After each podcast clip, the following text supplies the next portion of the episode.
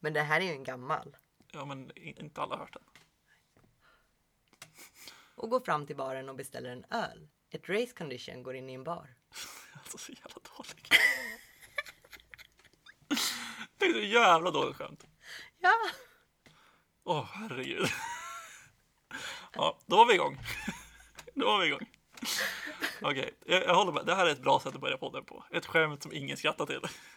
Förutom att du skrattar. jag skrattade, det gjorde jag. Jag skrattade också innan du drog skämtet, så att jag, då säger riktigt om skämtet. Men man skrattar ju åt dem för att de är så dåliga. Ja, det kanske är sant. Det kan vara sant. Åh, herregud. Det, Världens sämsta inledning. Nu blir det liksom en lång, lång sträcka där vi måste hantera starten på den här. ja, men det tycker jag är helt rätt. Eh, vi ska väl säga välkomna till ett avsnitt av HSTF. Avsnitt sju, tror jag. Ja, Ja. vi lämnar det där. Ehm, jag har semester, så därför jag är lite borta känner jag. Jag har haft semester i två dagar i och för sig, så jag vet inte om det, om det liksom eh, rättfärdigar att jag har checkat ut så totalt redan nu. Jag tror det är sjukt nice om man kan checka ut så fort så att det är nog bara bra. Ja, eh, jag, jag känner att om det kommer fortsätta liksom neråt i hjärnkapaciteten i den här takten så kommer det inte vara bra. För då om tre veckor när jag ska börja jobba igen så kommer jag vara död. Men eh, alltså jag jobbar ju fortfarande, har eh, ingen semester än. Jag eh, är segare än vad du är så jag vet inte hur det, vad det påvisar. Nej, men det kanske är lite, eh, det är kanske två extremer. alltså, jag har liksom tagit semester och checkat ut totalt. Du har inte tagit någon semester och därför kan du inte checka ut och då blir det lite överbelastning istället. Ja, kanske. Ja. Men du har ju inte ens tänkt att ha någon semester alls. Du hade semester igår typ, Ja, jag hade en semesterdag. en dag ja. Jag har haft tre dagar den här sommaren. Woo! Det är vinst. Ja. Nej, men det blev, eh, det blev lite knepigt där. Men dels så låg corona över oss. Mm. Eh, och så tänkte man lite på det. Men eh, framförallt sen då så har vi en deadline som ligger över oss. Så då blev det en kombination där vi skulle jobba så mycket som möjligt och sen så överlappar det och sen så, ja, nu sitter jag här. Det är lite oklart. Ty- typiskt dåligt exempel på hur man ska göra, tänker jag spontant. Ja, gud ja, gör aldrig som jag gör i någonting, någonsin. För man borde ju ta semester. Ja, Ja. helst fyra veckor egentligen. Jag tycker tre brukar räcka. Fast jag vet inte, i år känner jag att jag skulle ha tagit fyra egentligen. Men alla andra år som jag har jobbat har jag tagit tre veckors semester tror jag. Och då brukar det vara typ så här, första veckan jag bara så här, fan behöver man ha semester ens? Jag längtar tillbaka till jobbet. Och sen blir det en mittenvecka, alltså andra veckan. Och då känner man, fan vad gött det är att ha semester. Och sen kommer tredje veckan och man känner, ja men nu är jag ganska nöjd. Nu kan jag börja jobba igen. Oj. Alltså jag har ju levt ganska många år i livet och jag inte hade någon semester. För att all ledig tid mellan plugg och sånt gick ut på att eh, jobba. Mm. Och sen första året som jag började jobba med IT, min första sommar var jag helt stressad för jag kände att jag behövde skaffa ett sommarjobb. Va? Ja precis, jag är lite förstörd. Så. Alltså du ska ha sommarjobb på semestern. Nej, alltså men, men eh, känslan var att jag borde jobba på min semester för Ja, att tjäna in pengar. För det är så man gör. Ja. Eh, och sen har jag successivt under åren förstått att semester är nice. Mm. Men, Det är väldigt, väldigt nice. ja. men jag gjorde inte det förr i tiden. En annan har ju typ aldrig haft någon sommarjobb tror jag. Oj. Men jag tror jag jobbade, jag jobbade tre veckor på ett ställe, tror jag. På något IT-bolag när jag pluggade eh, på universitetet. Men i övrigt tror jag inte att jag har haft ett enda sommarjobb. Kanske att jag, när, jag, alltså när jag var liten, liten, att jag typ så jobbade på någon, jag tror jag jobbade på kyrkogården en sommar eventuellt. Eller jag bara sökte det och aldrig fick det, jag kommer inte ihåg. Eh, men, men eh, nej, jag har liksom aldrig, bara tagit semester och ledighet och sommarlov och grejer. Fy fan vad gött. Oj. Privilegierat. Jag har så här haft år då jag har pluggat 100% och jobbat 50% och sen så började på universitetet och då hoppade jag ändå in och jobbade varje tisdag och helg och varvade sen på alla lov med att jobba natt men plugga på dagtid och så här så att jag bara körde på. Lite arbetsnarkoman. Ja. Ja. Eller, eller behövde, behövde tjäna pengar. Ja, jo. Alltså så här i efterhand så hade jag gärna jobbat somrarna. för att få lite mer pengar. Det hade ju lönat sig i längden liksom. Men, eh, men eh, så blev det inte. Jag kan inte klaga på att vara ledig heller. Fy fan vad skönt det är. Nej, alltså med åren har jag förstått det. Alltså i början så förstod jag ju aldrig vad folk pratade om att semester är så himla viktigt och jag så här, men om jag inte tar semester så får jag ut det i pengar istället. Det är ju nice, för pengar är ju nice. Alla Ja. bara, alltså det är mer värt med ledig tid. Jag bara, Ja. nej, nej, nej, nej, pengar, pengar, pengar. Men då kom jag ju också från sju år som timanställd Ja. och då plockade man ju varje chans man fick att jobba eftersom man inte visste hur mycket det skulle bli nästa gång. Ehm, Men nu har jag verkligen börjat så här värdera ledig tid och förstå varför det är, är mer värt. Som till exempel att jag tror att jag borde ha en till semesterdag i år men det har jag inte fått i Mm. systemet. Så det kommer Ja. jag nog kanske vilja kämpa för bara för att Det känns ju, det är värt med ledig tid. det känns ju ganska vettigt. Ja. Det känns som att du inte borde behöva kämpa så mycket för det heller. Nej, nej, Nej, men jag behöver engagera mig. du behöver kanske säga till någon. Ja, Ja, och komma ihåg och säga till någon. jag kan komma ihåg det åt dig. Varsågod. Ser det i mycket engagemang redan Ja. där. Ja, nej, men jag vet inte. Jag är så här. Jag, är också, jag vet inte, hela den här liksom corona-våren har ju, jag vet inte, den har inte knäckt mig kanske. Men liksom lite grann. Den har knäckt mig lite halvt. Bara så här, jag är så jävla trött och så här omotiverad och bara oproduktiv. Och nu känner jag ändå, fan vad skönt det är med semester. Och hoppas att det kanske blir en liten ny start när man liksom kommer tillbaka om tre veckor. Liksom. Ja. ja. Men det har ändå gått lite upp och ner känner jag. Det har gjort det för många. Eh, För jag tror du var ju till exempel väldigt produktiv i början. Mm. Och jag hade jättemycket jobb att göra i början så att jag jobbade alldeles för mycket och sen så kom jag ner i ett bättre mode och nu så jobbar jag lite mycket igen. Men jag hade en semesterdag igår vilket fick mig att it got, gave me a taste of freedom. som jag inte får mer av. Så nu är jag extra trött tror jag. Ja, tre semesterdagar utspridda känns inte som en optimal planering.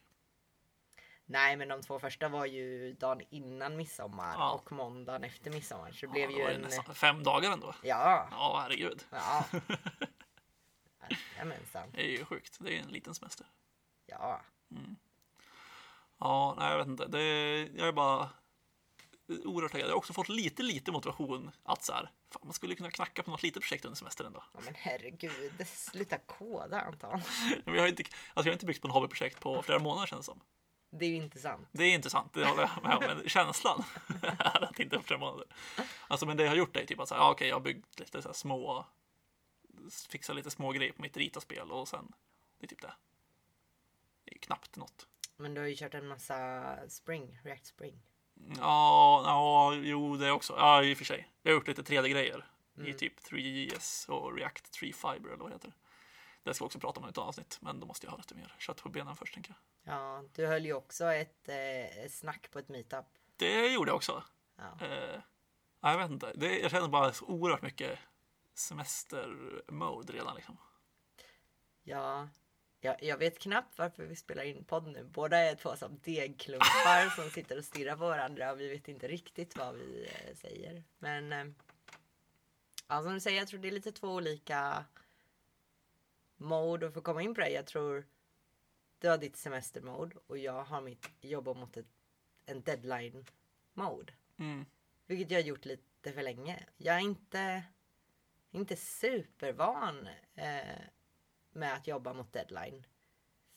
Med ett nytt projekt liksom. Greenfield. Nej, men det känns lite som att ni jobbar också, alltså jobbar mot deadlinen ganska länge. Mm. Och det känns, jag vet inte, alltså hur jobbar ni? Har ni så här små releaser fortfarande? Eller är det liksom en, en big bang grej som sker när deadlinen är slut? Ja, nej, alltså så här, vi... Åh, det är svårt. Vad får man säga? Vad får man inte säga? Eh, vi jobbar ju och skickar ut till testmiljö liksom. Ja, okej. Mm. Och sen så kommer det ju bli release mot olika eh, marknader. Ja. Eh, inte samtidigt, utan Nej. det kommer ske eh, någon i taget eller några i taget så liksom. Ja, ja, men exakt. Så det är inte en sån super big bang och det kommer väl finnas lite tid för att fixa saker. Men det är ändå någonting med att jobba mot en deadline med ett, ett halvt greenfield-projekt. Alltså själva projektet är nytt men det bygger på saker som redan finns eller som redan Ja. är liksom i ett designsystem och sådana saker. Och sen så är det väldigt många stakeholders i det Ja. också. Det är väldigt många intressenter. Det känner ju kanske inte jag av eftersom jag inte är den som eh, på yttersta kanterna på något vet, sätt. Men eh, ja, det är lite stökigt liksom. Mm. Ja, men det kan jag förstå ändå. Nej, det måste så här. Det känns som att det beror också ganska mycket på hur man kommunicerar kring deadlinen. Ja. Alltså hur det, hur det uppfattas och hur det påverkar och allting sånt. Alltså om det är så här. Okej, men vi måste vara klar det här datumet, annars är det kört. Ja. Eller om det mer är det här datumet siktar vi på. Vilket känns som två liksom extremer på något sätt. Ja, för att det har ju funnits både och. Inte för oss då, men för, för halva teamet som var innan vi började, eller innan jag började. Var, de hade ju en sån att det här var en hård deadline. Liksom. Mm. Så de körde ganska mycket cutting corners. För de var Ja. tvungna att få saker att funka. Och det här är istället någonting som ska vara bra. Alltså fräscht. Ja. Och designmässigt och pixelmässigt se bra ut. Liksom. Ehm, och att det då bygger på någonting som kanske inte hade samma designfokus eller var så designdrivet sätter oss lite i smeten i och med att det vi bygger på nu är väldigt designdrivet. Ja, exakt. Så nu är det nästan som att sakerna får leva parallellt men vi har försökt få dem att leva tillsammans och det lirar inte riktigt bra. Och det har vi insett för sent eller jag tror att vi har gjort omtaget för sent. Liksom. Mm. Så det är ju inte en hård deadline vi har så på så sätt, på samma sätt som den andra. Men det är ändå någonting som är väldigt uppskattat om vi skulle få ut inom eh, en viss tid. Liksom. Ja, man kan ändå liksom tolka in lite grann. Mm. När folk säger det på ett snällt sätt. Eller liksom på ett väldigt diplomatiskt sätt kanske snarare. Ja, Eh, men egentligen menar jag så här, men det borde verkligen komma ut då. ja. Alltså sen så har ju alla sagt hela tiden från start, alltså alla involverade i projektet att det här kommer vi inte klara den första snäva deadlinen, Mm. vilket vi inte gjorde liksom. För att det var inte, det var inte en realistisk, eh, ett realistiskt tidsspann. Mm. Så nu, men nu är vi nära på det vi känner att vi borde klara av det här liksom. Men det är ingen som pressar, det är ingen som säger det. Men man känner ju personligen att det är ju pengar involverat och det är bolag involverat. Det är människor, alltså det är ju det är, det är en inre stress som är svår att stänga av, Ja, tycker jag. ja men det kan jag förstå. Alltså så här, om jag tittar på ett gammalt projekt jag satt på, som inte var samma kund som jag sitter på nu. Så eh, där började jag, alltså innan jag slutade så började jag på ett projekt som var så här, okej, vi siktar på att det ska vara klart i maj. Typ. Och det här kanske var i september eller något. Ehm, och då var det så här, men vi behöver verkligen få ut det här så att vi kan liksom köra det. Eh, det var alltså två år sedan. Jag tror att det går live i höst. Sen har det liksom, det har legat live, alltså eh, sida vid sida så att säga med Mm. den nuvarande lösningen eller nuvarande webben. Ehm, så att det har ju fortfarande liksom, de har inte gjort, det blir inte en Big Bang release på samma sätt, utan det har ju fortfarande testats av riktiga användare och massa sådana grejer. Mm. Ehm, men det var fortfarande så här väldigt optimistisk liksom, tidsplanering på första deadlinen som verkligen kommunicerade som att okej, vi har deadline här. Ja. Och alla vi bara, det kommer inte gå. Man bara, ja, ja, vi jobbar väl mot den här deadlinen då. Och sen blev det, ja, vi skjuter upp den. Ja, vi skjuter upp den. Vi skjuter upp den. Ja. Det är en ganska klassisk sak, men där vill man ju inte heller hamna riktigt. Nej. Nej, men det känns som att då, då tappar ju deadlinen sitt, eh, sin mening. Ja. Eller sitt värde, eller liksom hur man ska kommunicera kring det. Men alltså så här, att då spelar det ingen roll längre. Nej. Och visst, då får man helt plötsligt en, en eh, horisont av möjlighet att skapa bra tekniska lösningar, men det blir också ett trampa vatten. Ja, ja, det känns som att det är en svår mellanväg mellan liksom att eh, liksom antingen då, okej, vi släpper det när det är klart. Eh, eller att okej, vi släpper det här oavsett typ. Mm. Eller vi måste vara klara då. Ja. Det känns som att det är ganska svårt att liksom avväga hur, vilket är den bästa vägen. Behöver man liksom någon medelväg däremellan där man säger att okej, vi släpper det här om det är okej. Ja. Och då är det så här, vad är okej? Det blir en väldigt svår grej, alltså just Ja, men det här, vi, vi, vi vill jobba agilt, många företag. Man pratar mycket om det. Vi är en agil livstid eller vad vi ska kalla det. Mm. Då ska man ju kunna iterera på saker. Men alla är väldigt dåliga på att iterera på saker. Sen så finns det såklart implikationer att så här, SEO, du vill inte tappa Mm. det här, du vill inte få ut den här grejen, du vill inte ha redirect som blir permanenta på eh, i, i folks browsers och så vidare och så vidare. Så självklart så finns det ju problem. Men det är också, vi är också ganska dåliga på, tror jag, att våga trycka ut saker överlag. Mm, ja, alltså jag tycker det är ganska intressant eh, på det jag sitter och jobbar med nu. Då bygger vi egentligen om hela frontend-plattformen från grunden. Mm. Eh, och det började ju innan jag började. Men eh, där eh, kör vi verkligen parallellt i det att vi eh, kör båda sidorna parallellt med varandra. Och sen så, så redirectar vi, alltså vi pekar om liksom en URL bara, alltså Mm. en sida i taget. Så att säga om vi har liksom hem kanske och eh, profil, typ som är de två sidorna, då kanske hem går på den gamla sidan. Och sen har vi byggt om profil och så pekar vi om bara den sidan. Mm. Så att när man liksom surfar runt då kan det vara att du byter mellan de här två olika plattformarna hyfsat sömlöst liksom. Och jag tycker det är en så jäkla bra lösning. För att det, man släpper liksom så mycket press på att göra någon Big Bang-grej. Du kan så här bygga en bit i taget, du kan testa en bit i taget, du kan rulla ut den till användarna en gång i taget. De kan liksom få komma med feedback på den biten man faktiskt jobbar på. Och jag tycker det är så sjukt, sjukt bra. Och det är också väldigt, väldigt bra gjort på det jag hittar nu. Eh, Så att det, ja, det, jag tycker det är ett väldigt rätt sätt att göra det på. Ja, så där har jag också suttit och det är ofta en väldigt, väldigt behaglig resa. Liksom. Just som när du säger, ja men då är vi tillbaka i den här att du kan iterera på det. Du kan släppa en sak, du kan testa den, du kan få feedback på den och så kan du göra den bättre liksom. Mm. Men eh, det är också svårt. Eller ja, nu, alltså det finns ju en befin- ett befintligt projekt ute så, men det är ju två väldigt separata saker. Det Ja. ska byta CMS och det är så här. Så att då kommer man väl snarare redirecta det per marknad liksom. Ja, nej, men exakt. Ja, men det kan jag förstå. Ja, för i vårt fall, vi har ju ett, eh, det är ett API, det är i stort sett samma API vi använder, bara att, jag vet inte om jag ska förklara det, men alltså, eh, det har lagts på ett GraphQL-lager Mm. ovanpå API som den nya plattformen går mot. Ja. Ehm, och det är liksom skillnaden egentligen. Men sen alltså, all domänlogik och sånt är liksom oförändrad i backenden. Vilket gör det väldigt enkelt, särskilt när det är liksom två spas som man, alltså single page applications som man eh, ändrar. Ja. Mm. Spas. Men spas låter ju så, eh, så hemskt, jag inser att jag kanske säger hela ordet istället. Ja. Nej men alltså jobba mot deadline. Jag har jobbat mot hård deadline också som var så här. Det här datumet är det datumet som finns och annars så är det kört liksom. Mm. Eh, mer baserat på att det är så vår kalender ser ut i världen än att Ja, ett fattar. företag har satt deadline liksom.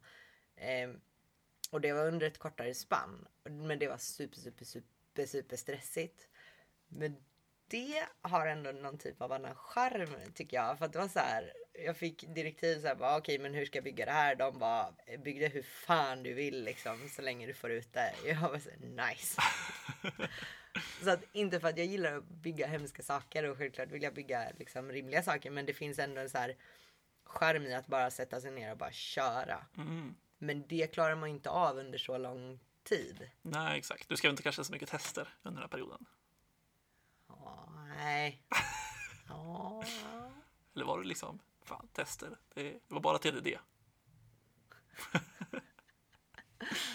Ja, gud vad dålig jag är på TDD. Eh, nej, inget TDD. Men jag tror kanske jag då drog in oss snabbt. Då körde vi snapshot-tester. Det går ju ganska fort. Ja, det gör det.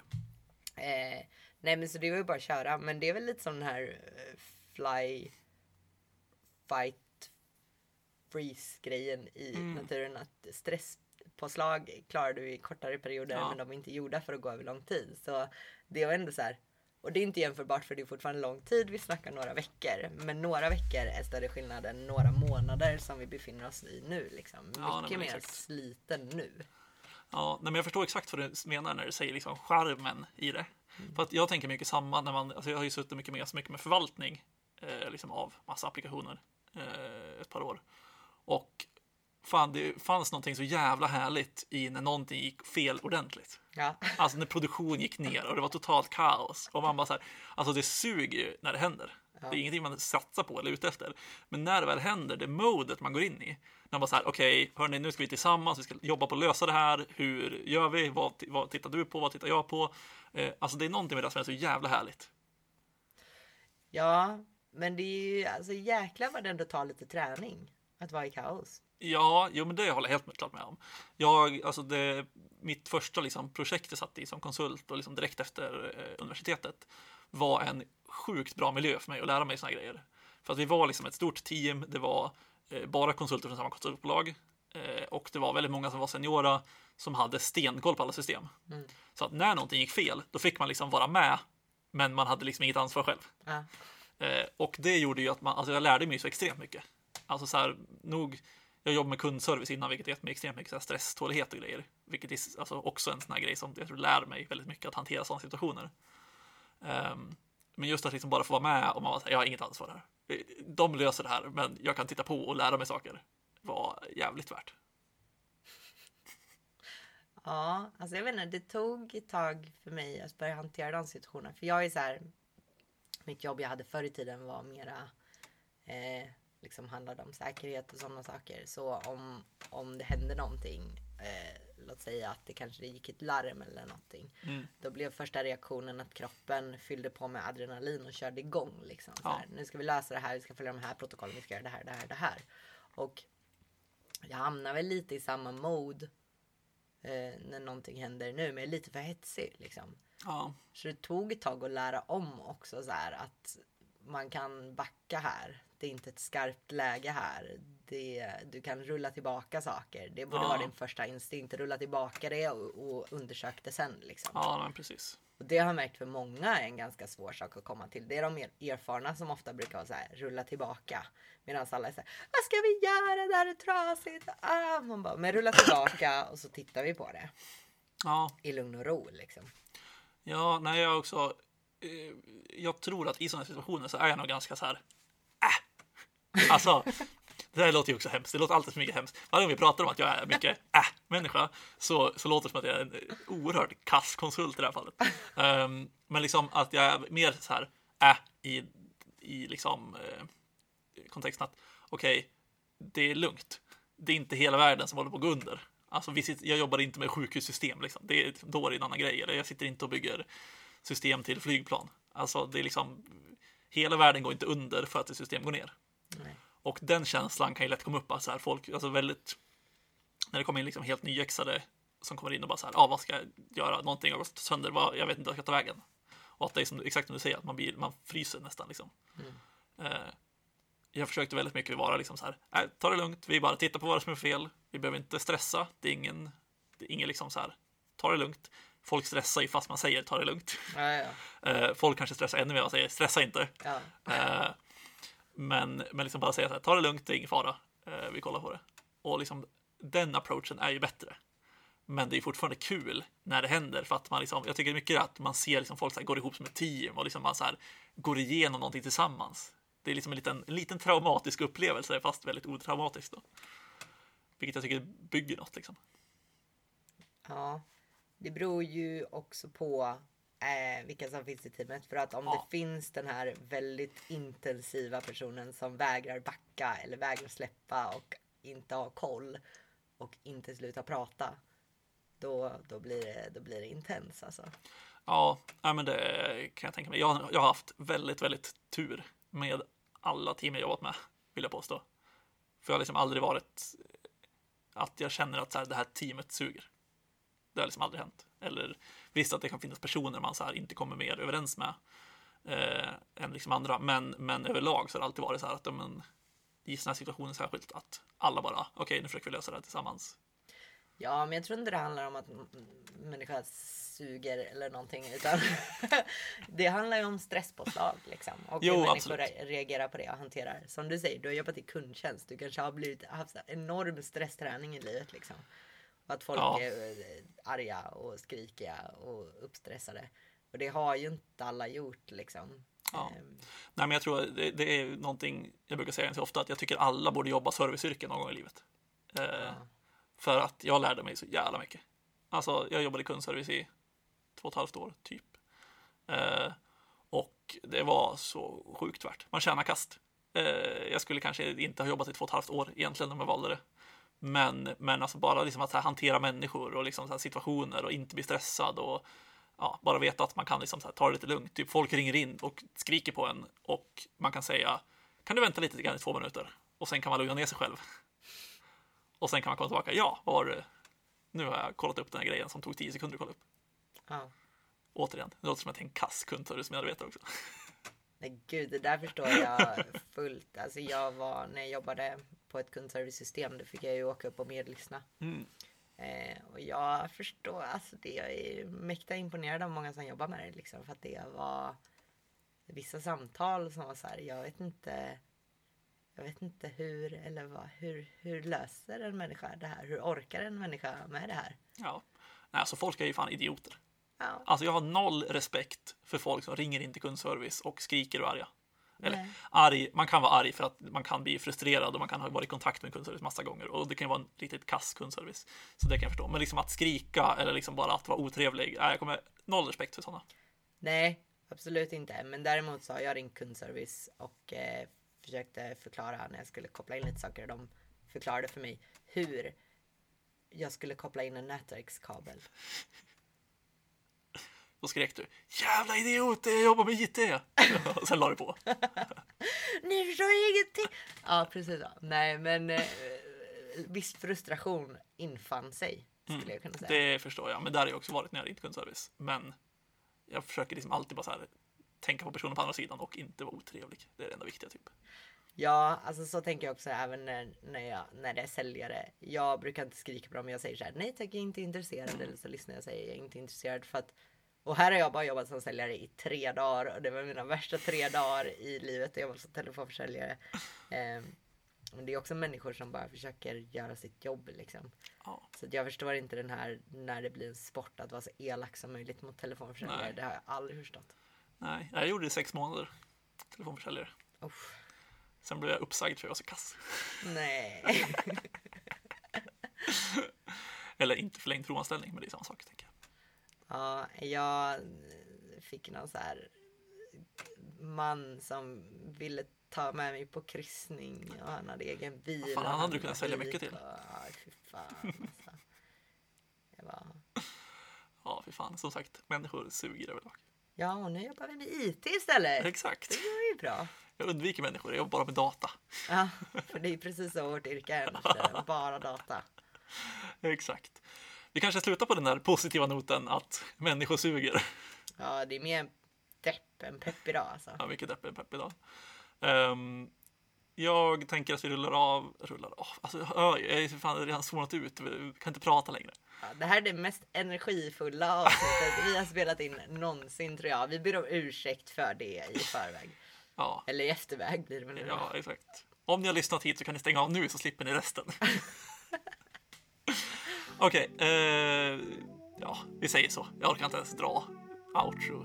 Nej, ni vet Twitter och grejer. Ja, Twitter, recension på iTunes, det var det vi hade. Ja. Hej då! Hej då!